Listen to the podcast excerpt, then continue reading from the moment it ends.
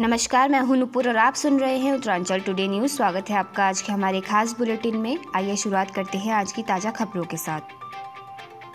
Mexico के विदेश मंत्री दो दिनी यात्रा पर पहुँचे भारत। द्विपक्षीय संबंधों को मज़बूत करने को लेकर हो सकती है चर्चा।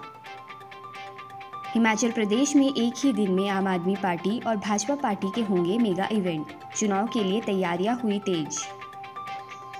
उत्तर भारत की गर्मी ने तोड़े सारे रिकॉर्ड। मार्च में ही पारा पहुँचा 42 के पार। देश में कोरोना का टूटा दम। बीते 24 घंटों में 1500 से भी कम मामले हुए दर्ज 31 लोगों की हुई मौत। नौ दिन में आठवीं बार बढ़े पेट्रोल डीजल के दाम। अब तक पाँच दशमलव छः शून्य रुपये की हुई बढ़ोतरी।